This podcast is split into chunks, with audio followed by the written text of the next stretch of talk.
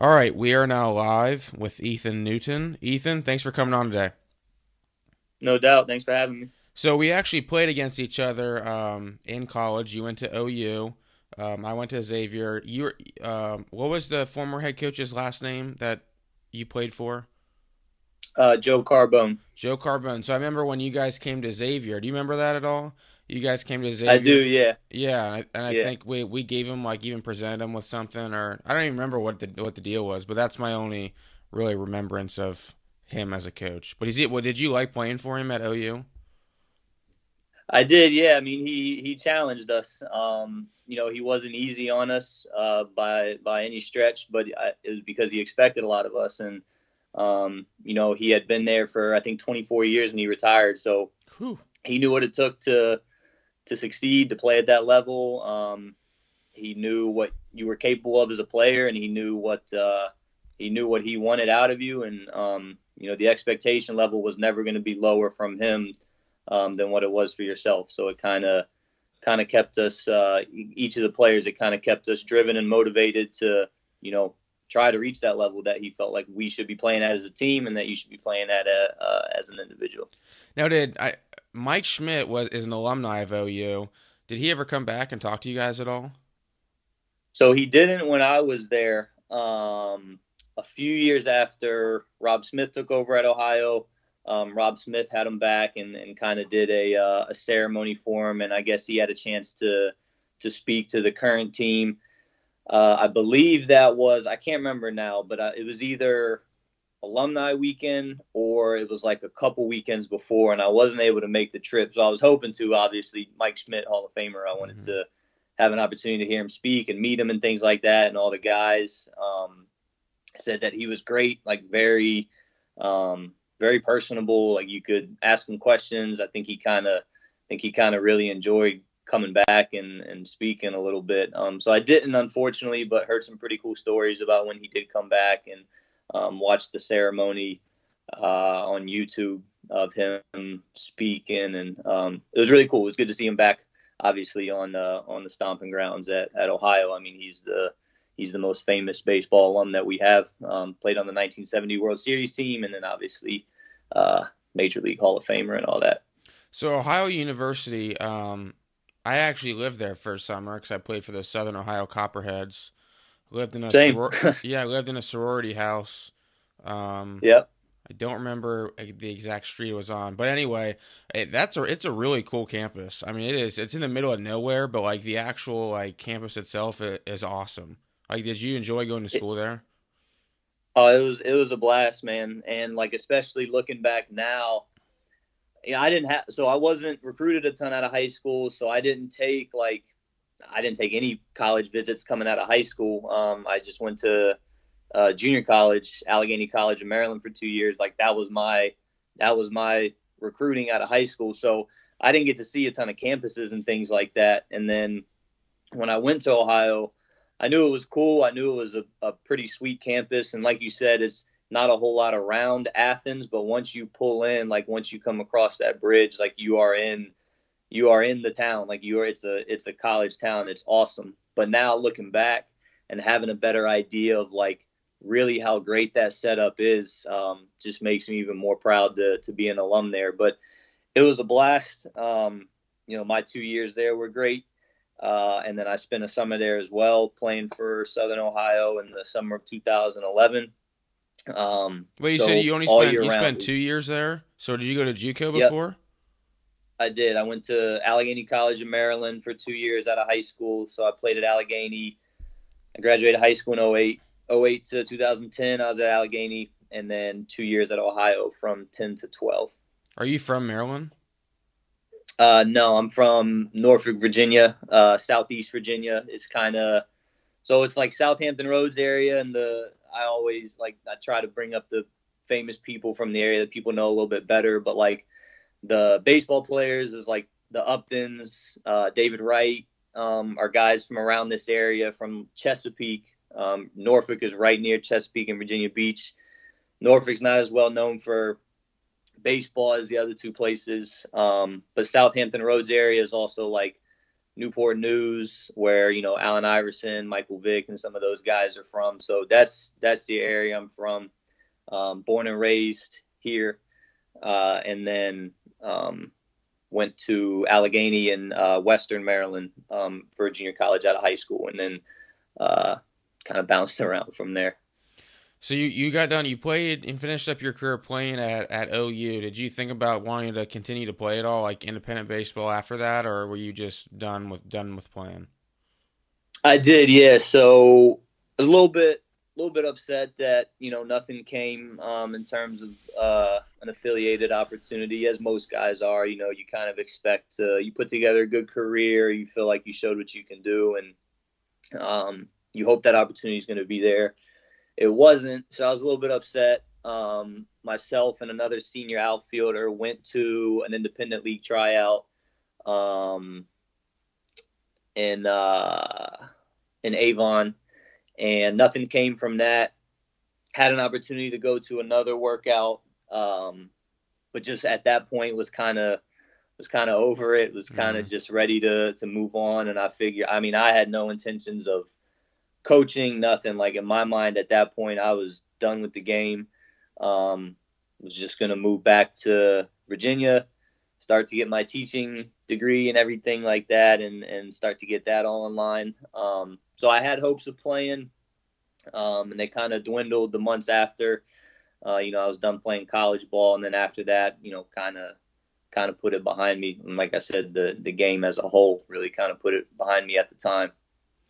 So you, I know you, uh, you were saying you coached JV baseball for a few years. So how did that end up happening? You just you went back to uh, to like be a substitute teacher, and then like how how did you become a JV coach for a few years? Exactly that. Straight up, it was to it was to make some money. Um, I was substitute teaching, uh, and I was working in uh, Family Dollar back in Norfolk. So again, um, removed from the game. The JV team at my high school, at my alma mater, Norview, uh, hadn't had a team for a couple years. Um, just not, like I mentioned before, um, not a big baseball school, not a huge baseball city. Um, so just participation numbers hadn't been there. They couldn't find anybody to coach. So the opportunity came up. Um, like I said, it was a chance to just make a little bit more money, kind of stay close to the game. Um, but also the other thing it allowed me to do, which was attractive to me, um, was it gave me my dad was actually my assistant coach, so I was the head coach for the JV team. Uh, my pops was the assistant, uh, and it just gave us a good, a good opportunity to kind of to kind of come close through the game of baseball. So um, my dad and I had a little bit of a rocky relationship in high school. I was I was a hard headed kid. I'm sure like a lot of like a lot of relationships. You know, he pushing me and wanted me to do this, and I kind of pushed back. When I went away to college, we actually got closer despite the distance. Allegany was six hours away. OU was eight hours away, but despite that, we actually kind of got closer. So it was a really really cool opportunity um, coming back and getting a chance to coach that JV team because we got to spend more time together and, and kind of now that we had a, a, really, really good relationship through the game of baseball, it just gave us a chance to kind of spend more time together and uh, take advantage of that. Me being back home, back in town, and again, um, kind of coaching baseball together. It was a really cool opportunity. What What did you find when you coached JV for a few years about like just actual coaching? I I didn't know anything. Like it's it's it's interesting. It's and then I, I think I, I eventually kind of knew that too. You know, you hear a lot of young coaches that say, "Oh, I, I thought I knew everything and I really didn't." Like the more I did it, and even transitioning into the college level, the more I did it, the more I I realized that I, I didn't know much about the coaching side.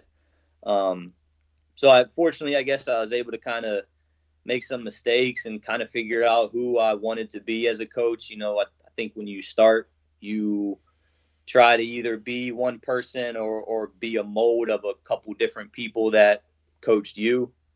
And those few years coaching uh, high school gave me a chance to really kind of swim through all that and, and figure out, you know, my identity as a coach. And then again, I mean, I really had to dive in and I, uh, like I felt learn from the ground level. Um, how, how to coach, how to teach baseball, how to kind of learn the ins and outs of the game, how to teach hitters and and all of that. So it gave me a chance to really dive in and, and start to start that process before I got to the college level. So you weren't you weren't one of those guys as a player who was like a coach on the field. I get. I mean, maybe that's not the best way to say it, but like someone who like thought about the game as a coach, like always diving into different mechanics and like all that sort of a thing. No, I think I was far from it. Um, Yeah. I, I Me I too, yeah, no me too. Of, I had no intentions of coaching. Um, I mean, I was always like, admittedly, uh, very smart when it came to the game. I was very instinctive. Um, that carried me along a, a, a ways until I developed a little more physically um, in junior college and late in high school. Um, just my my instincts and intuition were were good, but I never really looked at the game as a coach. I never put myself in the coach's shoes. I really didn't understand at all what went into it um, as a from a college coach's perspective. Um, no, I never I never really felt like I saw the game through those like through a coach's eyes. Um, despite having a pretty good understanding of how to play, um, never really put myself in those shoes as a player. So how did you get into coaching college? Like how how did that how does that how did that work? So uh, fortunate again, just kind of being in the right place at the right time and timing and everything lined up. So I was coaching JV, and again working um, at Family Dollar, just at substitute teaching, just trying to piece piece money together while I was um, looking into starting the process of becoming a teacher. And that first JV season that I coached, I coached against a, uh, another coach who coached me in Legion ball. So when I was a high school player, he coached me for a summer. I had a really c- connected with him really well. His name's Larry Gordon. Um, had a really good relationship with him. When he found out that I was back in Norfolk coaching, um, he had a travel ball organization um, with another guy named Blake Dooley, who were just looking for young coaches to help out with their travel ball teams. And, um, you know, it was a really exciting opportunity for me um, because I got to now step away from Family Dollar and do something that was a little bit more fun. Uh, but as I got in there, um, as I got in with that program, I just found that the guys that were um, more talented and, and older, honestly, I enjoyed working with. So I thought, you know, man, if I enjoy working with 14 year olds over 12 year olds, and if I enjoy working with 16 year olds more and 18 year olds more than that, like maybe I can see if this is something that I could really potentially turn into a career. And what made sense to me the most was uh, the college level. Um, so I started just I applied to some jobs, but I it was a it was a long shot, um, like college jobs. And when none of that worked out, I applied for some summer college coaching jobs in a couple wood bat leagues, um, and was able to get one of those in the summer of 2015. And I basically approached it like, all right, I'm going to go do this, and if I feel like I'm overwhelmed, or if I don't like it, or if the older guys I don't like working with them as much, I'll just you know, I'll kind of head back and, and do what I was already doing. But if it's something where I really felt like I caught the bug, then I wanted to pursue it and, and kind of take a chance with it. And that's obviously what happened was the latter. So I think one of the things that I is tough about once you get into college coaching, especially at well, pretty much um, it seems like almost at any level, unless you're at a, you know a big time school, is you know you don't get paid a whole lot, and a lot of guys give lessons and stuff like that on the side to kind of you know substitute their income. Did you do any of that, or how were you able to kind of make it through? I did, yeah. So again, another um, very fortunate, um, another very fortunate timing thing. I after that summer, I hit up my old junior college coach, Steve Bazarnic, and I told him I wanted to come back and help out. And he was like, I, you know, you can come and help out, but I don't think that he really knew how serious I was about it. I think he thought I just wanted to kind of like show up and throw some BP. And I was like, Coach, I'm like, I want to do this. Like, I want to make this, like, I want to try to pursue this. I said, okay, well, I don't, I'm not going to have much for you. Um, so what I was going to do was substitute teach up in the area during the day and then come to campus and, and um, for practice and things like that in the afternoon. What just so happened, literally, excuse me, literally days before I was set to go up and do this substitute certification, um, uh, like training or whatever it was up there. Days before, Allegany posted a job needing um, an English teacher, and my bachelor's degree was in English. Um, I now had a teaching certificate for K through 12, and the classes were to teach like below 101. So community college, if a if a kid is not qualified to enter English 101 or reading 101, they go in what's called either English or reading 90 or 93. So because those are technically not college level 101 courses, I was able to teach them. I applied for the job. I went in and interviewed on the same trip that I went up to do the substitute teaching certification. Um, ended up getting that job. So for the my two years at Allegany, I taught courses there. I taught English and reading courses. Um, my last summer there, I bounced around and, and, worked some camps just to make a little bit more money and try to make some connections. We held a couple youth camps on on campus that I, that I organized. Um, so I did things that way at Allegany, and then at Hartford, I, I, really jumped into the lessons and the camp scene even more. Um, you know, during the summer and things like that to supplement the uh, the salary. Yeah. So you, I mean, you just basically just just hustled, man. It, I mean, I jumped in blindly, and I don't really think it, it was. I, I, tried to be as prepared as I can, but I was very fortunate with timing. Um, and yeah, I just wanted to make it happen. I knew it was something that I wanted to do, and I knew it really wasn't going to be necessarily ideal situations all the time.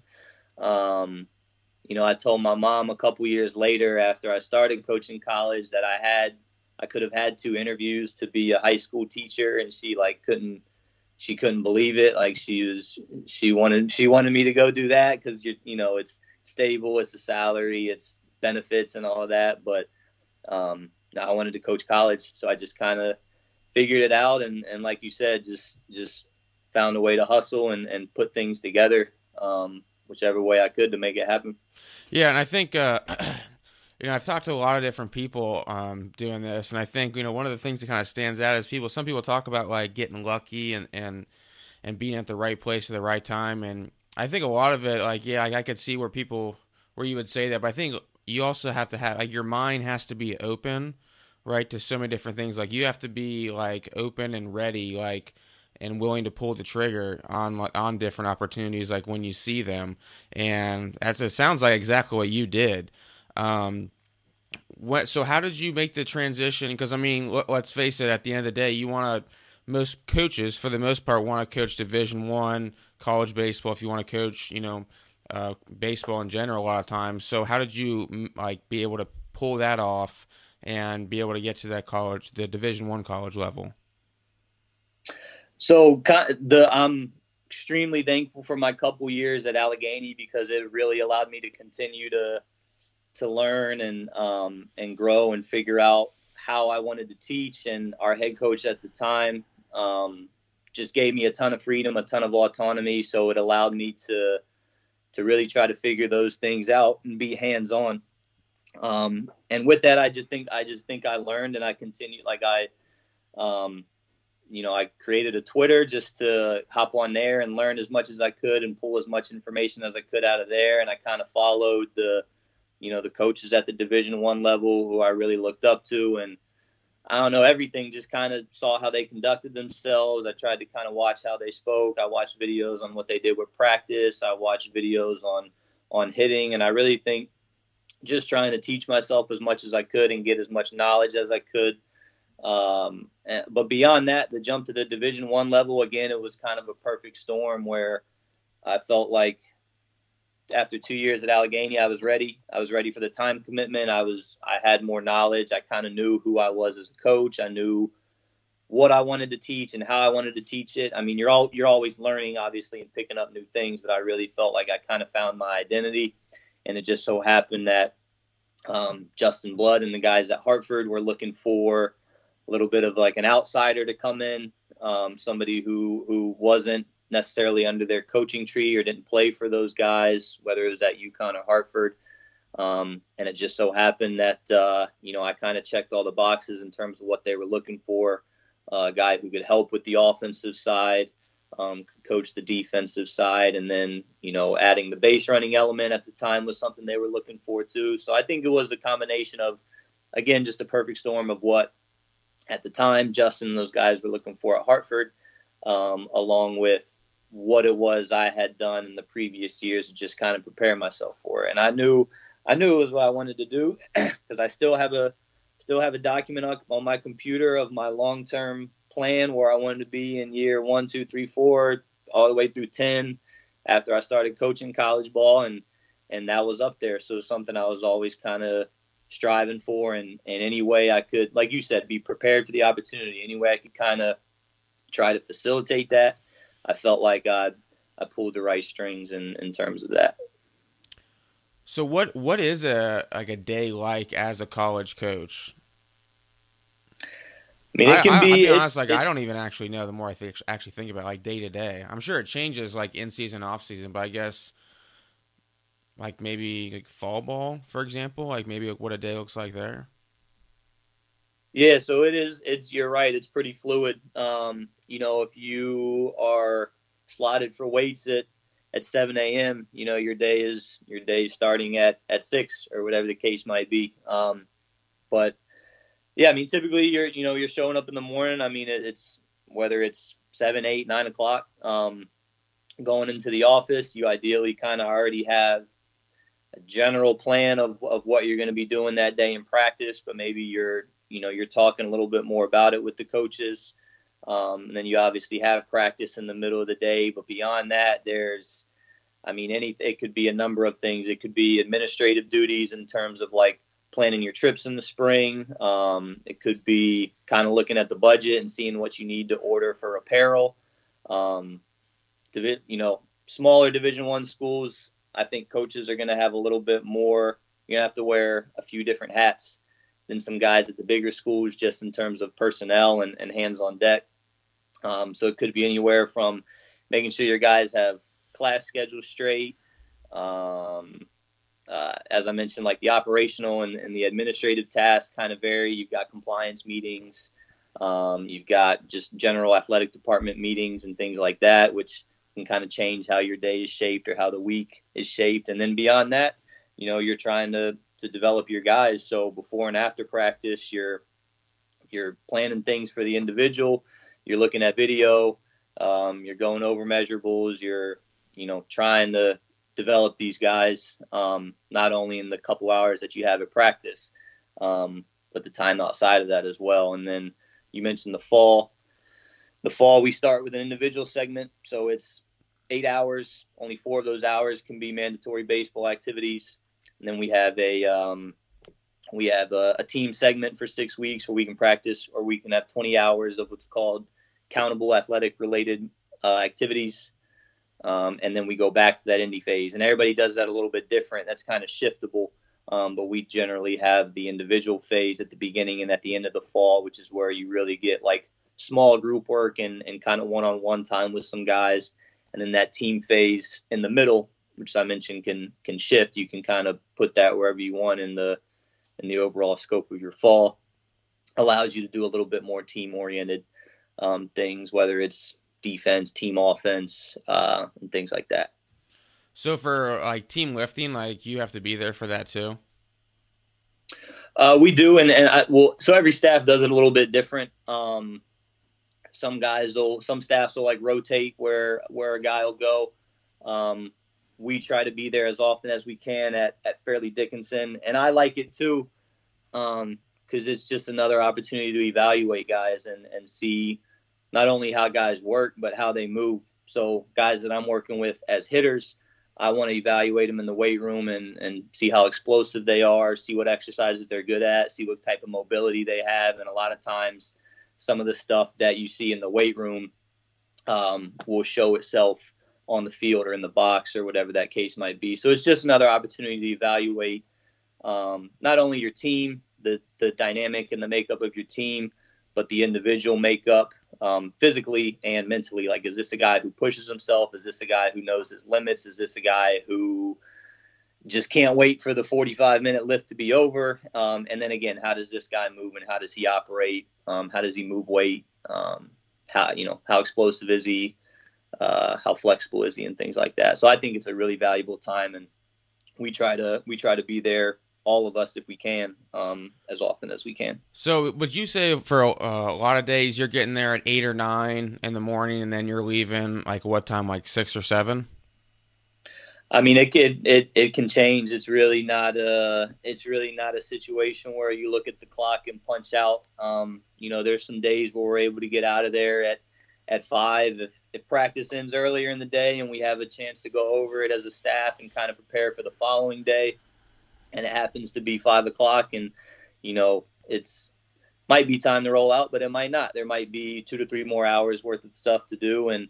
Um, you know, Rob DiToma was was very clear about that when he interviewed and, and hired me. Um, and he said the same to, to Steve Atkins, our pitching coach. And it's something that I think we've all really embraced that there's no, it's not really like a, a situation where a certain time hits and, and we're rolling out. Um, just going to get whatever the work is to be done on that mm-hmm. given day. Um, we're just going to do our best to, to get it done. So how do you fit in like recruiting and uh, all and uh, kind of what you're talking about the day to day stuff because that's obviously such a huge part of being a college coach.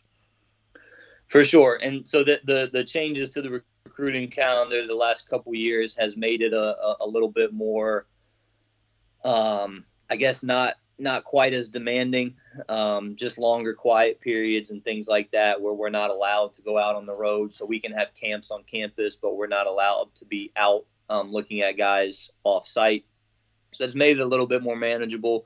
Um, this is my first year being able to recruit at the Division One level, being a volunteer assistant at Hartford.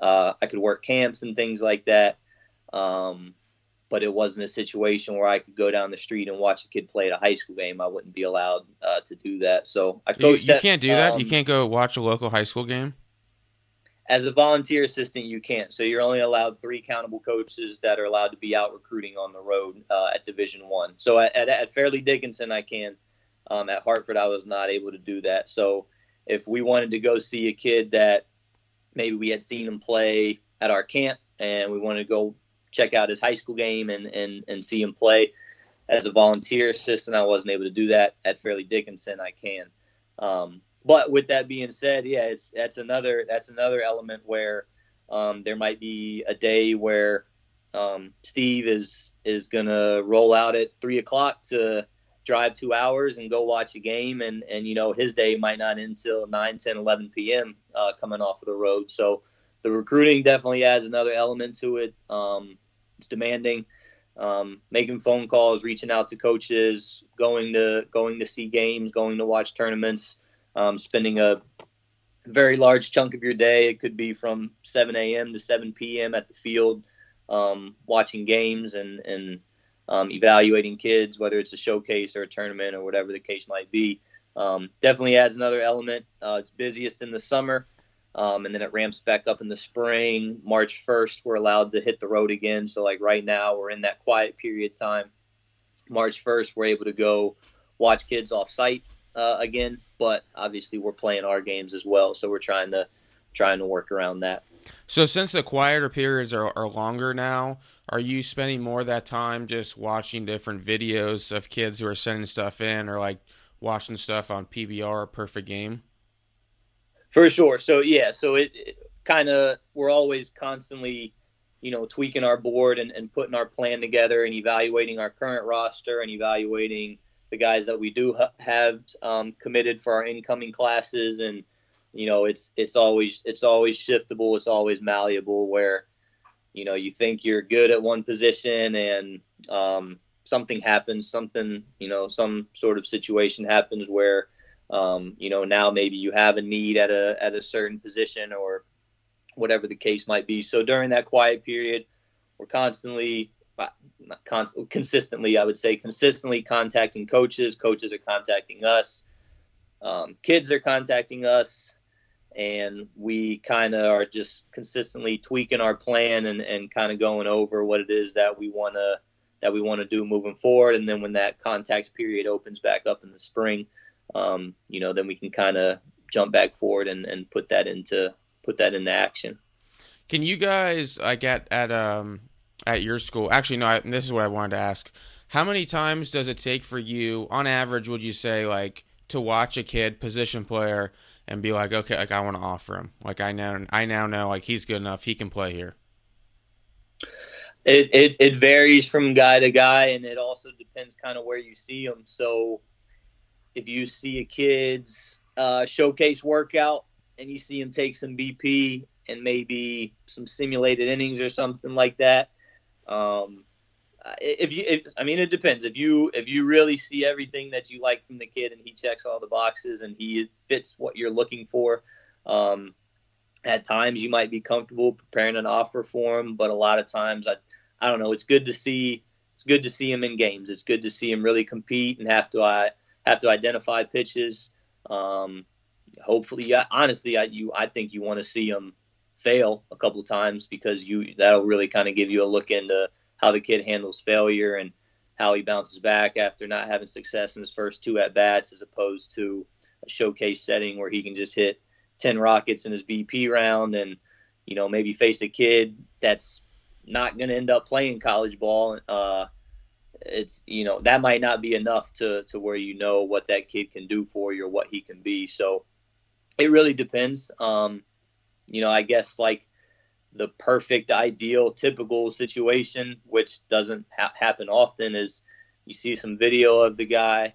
Um, you see him in a controlled setting like that, where you can kind of get some measurables, know what his 60 is, know what his exit velocity is, know, um, you know, what his what his glove work is like, and how his arm functions across the diamond, and then go see him in a live setting in a in a competitive game against really good competition. Um, I think at that point, usually as a coach, you should have some f- form of comfort level and at least knowing what the kid could potentially be. Whether you, whether or not you're ready to offer him yet or not, um, it, it, really depends. Um, situation to situation, staff to staff, player to player. So you, you, one of the things you just said was measurables and talking about exit velo. As you well know, like that's a huge thing, you know, in the showcase game right now, and just in general in baseball. Like, are there certain numbers that you like to see, like a range where, like, okay, like this is good enough? You know what I mean? Like, now let's go see him play too. I, I think it depends, you know, what you're looking for. Like, if you're looking for a corner guy, uh, ideally, you'd like to see him be able to pop some numbers that are that are pretty good. Um, but the thing I look for, honestly, more more than anything, is is the consistency of that of that contact. So, if there's a kid who, let's say he's a rising junior, he's to be he's to be a junior in high school, um, and you're evaluating him, and um, you know he pops a couple uh, off the barrel that are that are over 90 miles per hour. That's that's pretty impressive. But if the other ones he hits are chopped into the ground and fisted, and another one is 70, and then he just whiffs on one like it's a kid that doesn't have a ton of barrel awareness and he's kind of just running into it now, is that a product of trying to max out and hit the ball as hard as possible, or is it really who he is as a hitter? Something you kind of have to have some feel and judgment for. Um, but yeah, I think if you're looking at a guy where, okay, we need this guy to be a bat for us, um, and he's able to consistently barrel up balls and, and, hit balls over 90 miles an hour, I think that's a, you know, that's it's, it's not a bad place to start.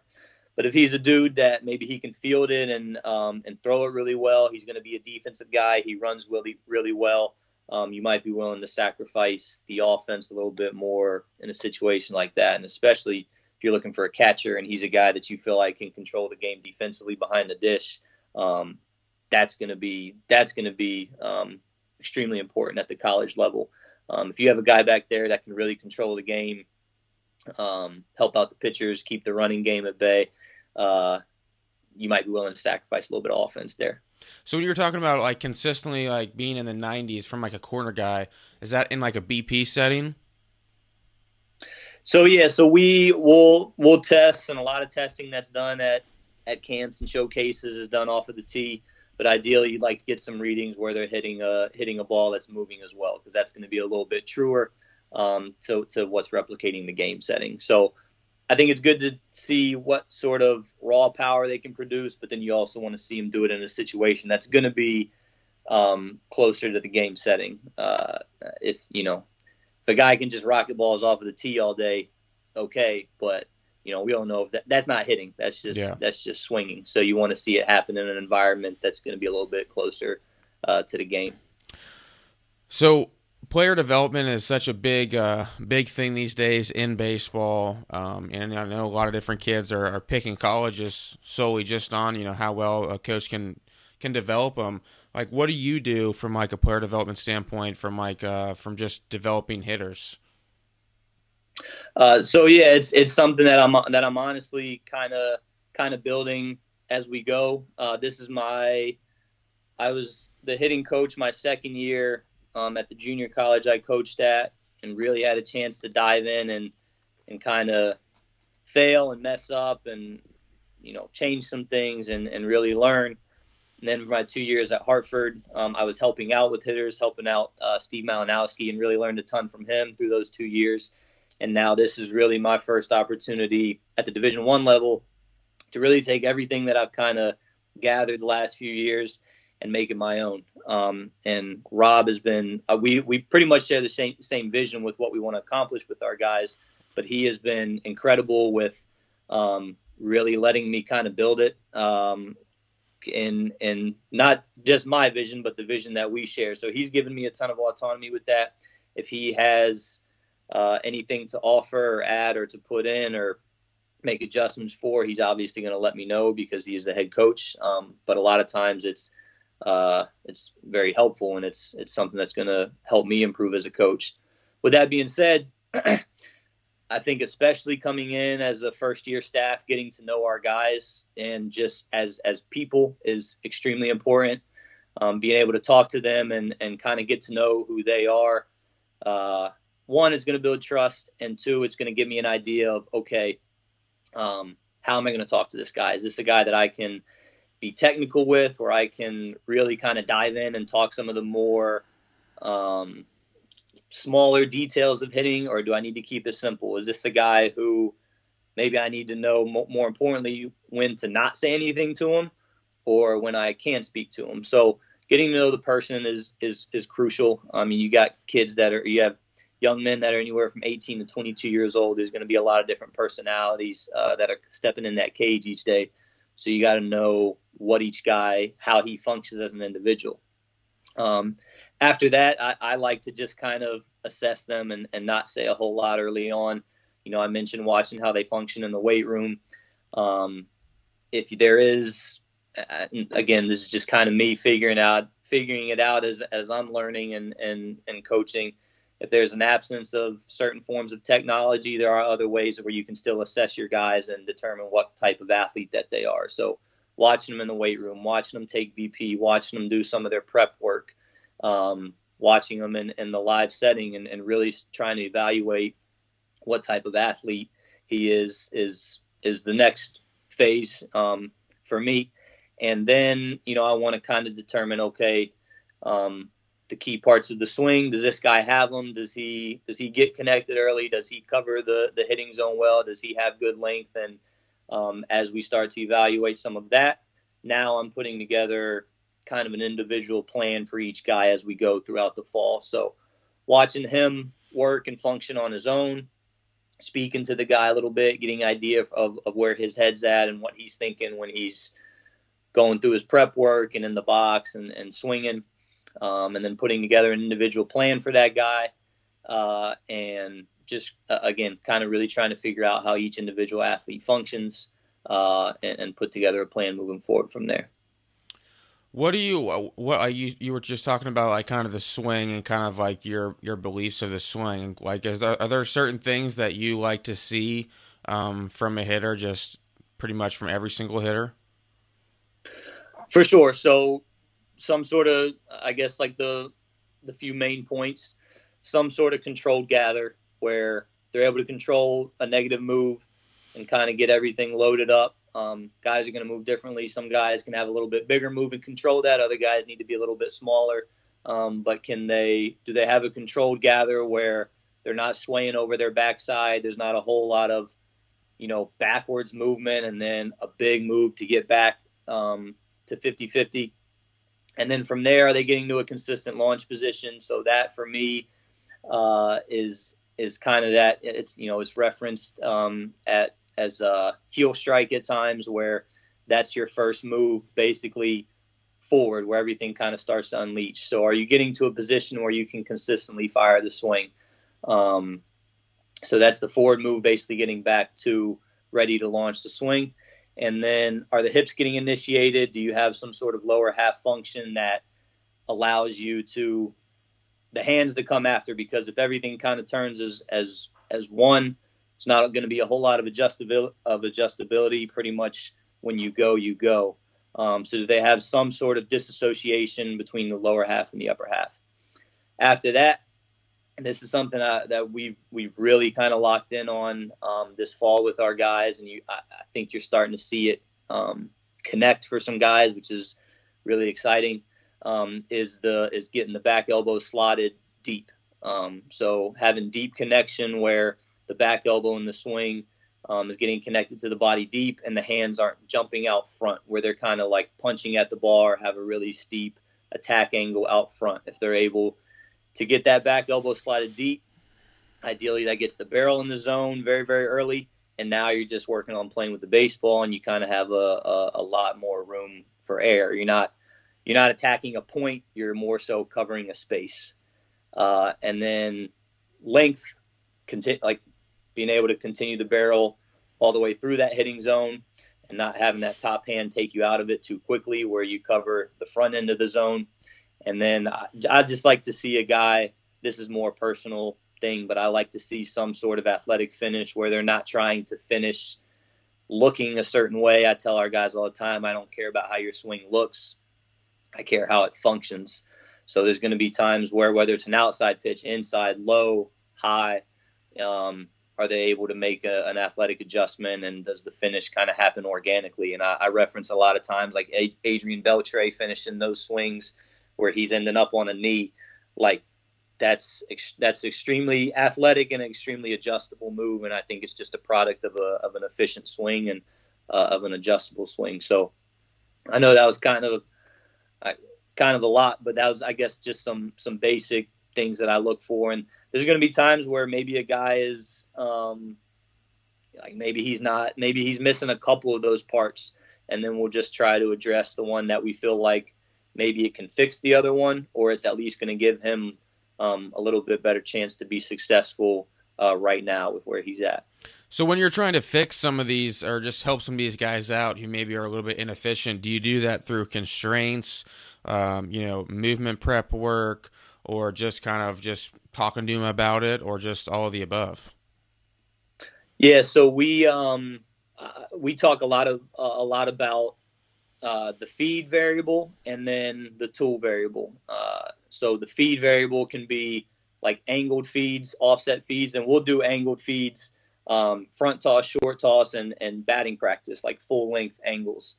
Um, it might be an elevated feed where a guy that um, is really steep with his attack angle with his hands will try to elevate the feed so it's coming a little bit more downhill, kind of force him to, to get his hands and, and to get his barrel traveling on plane a little bit more. Uh, and then the tool variable, um, this what I call it is um, the overload and underload bats, um, and and getting guys swinging swinging a bat that will whether it's um, addressing their barrel path or addressing bat speed will kind of give them a chance to be a little bit more successful um, with that constraint. So we I, I, I try to set up an environment that's really going to address what it is that a guy needs to, to work on. And I think our guys have really started to buy in because I'm not, drills are important.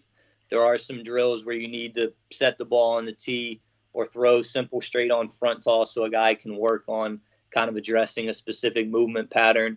Um, but uh, it's it, it shouldn't be a situation where you're looking for one drill hey coach do you have a drill i can work on that'll fix this? It's it's most likely not going to be one thing. It's not going to be one drill. It's going to be kind of putting you in a consistent environment where whatever the constraint is is challenging you to hopefully organically fix um, the area that maybe you're a little bit uh, deficient in. Uh, and, and I tell our guys too I always I, I caution them um, kind of address this early on in the fall. Just beware of like the aha moment where like oh, it clicks. I figured it out. Like I, now I'm good because it's just it's very difficult emotionally and mentally to ride that roller coaster where if you feel like every time you come out of the cage it's fixed and and it's it's something it's it's perfect now you're good one i'm probably not challenging you enough as a coach but two the next time that something goes wrong you're going to be looking for that next thing to click you just want to consistently put in the work and, and, and move forward and and the whatever it is that you're working on addressing ideally that's going to be something that you just gain comfort with over time. I love to see things click for guys. I love when they really kind of make a connection with something that i said or something that we're doing. Um, but if it's happening every day it's probably going to it's probably pretty artificial. Man i love that. I, I i completely agree with you on that. That's that's awesome um you were talking about kind of guys like buying in and I think this isn't talked about enough because, you know, we talk about mechanics, we talk about approach, we talk, I mean, not, not really approach, but more so mechanics than anything and how the body moves and all that other stuff. But at the end of the day, like if the player doesn't buy in, then that it literally doesn't matter at all. Um, and especially nowadays when you have so many guys i don't know if you have or you're dealing with this at all but you know guys go and see you know outside coaches as well you know whether it be back home or just whoever it may be online. Um, and so you're kind of having to to fight that battle it seems as well. But in i know this is your your your first year but um, at this school but like how have you been able to get those guys to buy into what you're doing so it's it's kind of a case to case basis. I mean, you're gonna have you're gonna have some guys that they just they absolutely they they crave coaching and they crave instruction and they they crave challenges. Like uh, some of the best responses I get when we do some challenging rounds where guys don't have success is is that they really like it. Um, so it's it's to vary case to case. You're to have some guys that it's evident that they they want that you're gonna have some guys too where they might not give you any sort of cue whatsoever, and you're like, man, I don't know if so and so like cares what I'm saying. I don't know if he understands it or what, and he he might. He's that's just kind of a, an individual personality where they don't show a lot of a lot of emotion or a lot of reaction to things. Um, and then I'm sure you're gonna have your guys as well where it's not necessarily a fight or a struggle, but you're working a little bit harder to kind of figure out what's going to unlock that guy our guys this fall so far at FDU have been absolutely amazing. Um, and um, Coach DiToma would say the same thing. We've had guys early, um, out late, working on their own, asking questions, watching video on their own, um, texting us, and and you know, uh, I, I've been it's been a blast. Like wanting this job where I get to kind of be in charge of the day to day hitting agenda with the type of, of guys that we have this fall, um, it's been it's been absolutely incredible. Um, but I guess to kind of answer your question a little bit more specifically, uh, it goes back to just speaking to that guy and getting to know him. And I like to ask them questions to hear how they respond and how they speak, because a guy might speak my language, he might he might be thinking about something completely different than what it is that I'm focusing on, and and like there's going to be times where I'm going to be like, did you feel that or were you thinking this? And they were thinking something completely different. Um, but, it, but it worked. Like, so I, will I'll ask guys, I kind of, I just put a, a, tweet out about this a couple of days ago. Um, I love coming up with new cues. I think that's the English and the communication major in me, but you have to ask guys what they think and how they feel. So asking them what they thought or what they felt when they made an adjustment where, maybe a pitch in a specific location or a certain pitch type. The first few times they swung at it it was not a very good result, and then they finally get that idea result where they made an adjustment. Okay, what was it that you that you did there? What do you think? So I like to ask them questions. Anytime they make adjustments on their own, I like to I like to ask them and say, you know, I'll, they do something that works. I'll be like, okay, hey, I like that. Like, did you you do that yourself? Did you go back and look at old video? Like, did you have somebody else that kind of suggested that to you? And anytime it's a situation where, like you said, they come back and maybe say, "Oh, my my old hitting coach or my high school coach or so and so," you know, I just kind of found this on my own, suggested I do this. uh, I think your response to that as a coach is very, very important because if you feel vulnerable and attacked with that, you're I think you're going to push that guy a little bit further away. Um, there's so many resources out there that where if you are the only resource of information for that player, he's probably not doing his due diligence on his own to become better as a player, whether it's through social media um, or video or watching pro guys or whatever. So anytime that they come back with something that didn't come from me, I'm actually pretty excited about it because one, it's a chance for me to learn them a little bit better. And two, it's an opportunity for us to build trust to where they know that they can come to me with an idea or an adjustment or something that came from an outside source, and I'm not going to attack them or shut it down. That's good, man. Uh, I and I completely agree with the fact that I'm sure a lot of people do feel threatened by that a little bit, especially because your job is literally the hitting coach, and so if they're getting outside help or whatever, but to your point again, there's just there's so much information out there. Like it's it's a good thing that they're doing that because that means that they care and they're trying to get better. And and the thing is, is you know, about being a college coach is it, there's only one hitting coach on a team, like you know, Division One level, really any of them. So it's it's so hard to. I can only imagine how hard it is to kind of individualize and spend, you know, the time each player really needs when the NCAA puts that that limitation on you. Um, last question for you. So you talked about earlier about how you know you have like a, a, a ten year plan, and right now you're pretty much on track with that. What does year ten look like? So it's kind of it, it's kind of changed a little bit, and you know, like I've had a couple people ask me that, like a couple guys on the FDU team have actually asked me that just when we were kind of um, you know, just just talking after uh, after a hitting group the one day, like, coach, what's your outlook? Would you want to be a head coach? Do you want to be Division One? Like, you just want to be a hitting coach? And um, you know, I told him, I, I said at one point, I think head coach was like the goal. Um, but recently, just really like like really diving into the hitting side and into the the demands of an assistant coach. Um, truthfully, not to sound cliche, but I, am truly enjoying what I'm doing right now. So it's difficult for me to look too far ahead.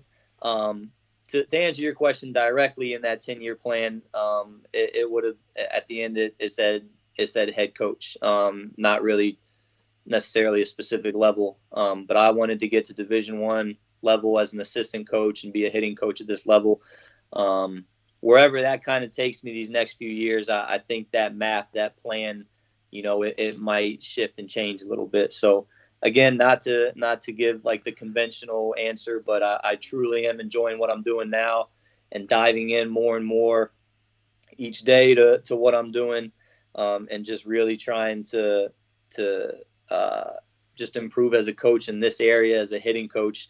Um, I'm, I'm, I'm enjoying it. So right now I, I can't see myself doing anything different.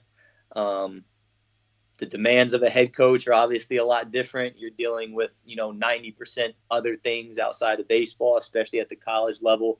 Um, so the demands are a little bit different. And I guess that's kind of where I'm going with this response is the demands of me right now um, is something that I really enjoy and I'm challenged every day. Uh, so I think, I think right now as an assistant coach, as a hitting coach, um, I don't really I couldn't envision myself doing anything differently in the in the near future in these next couple years. Um, five years from now, that response could change. Awesome, man. Ethan, really appreciate you coming on today. Thank you, Patrick. Thanks for having me.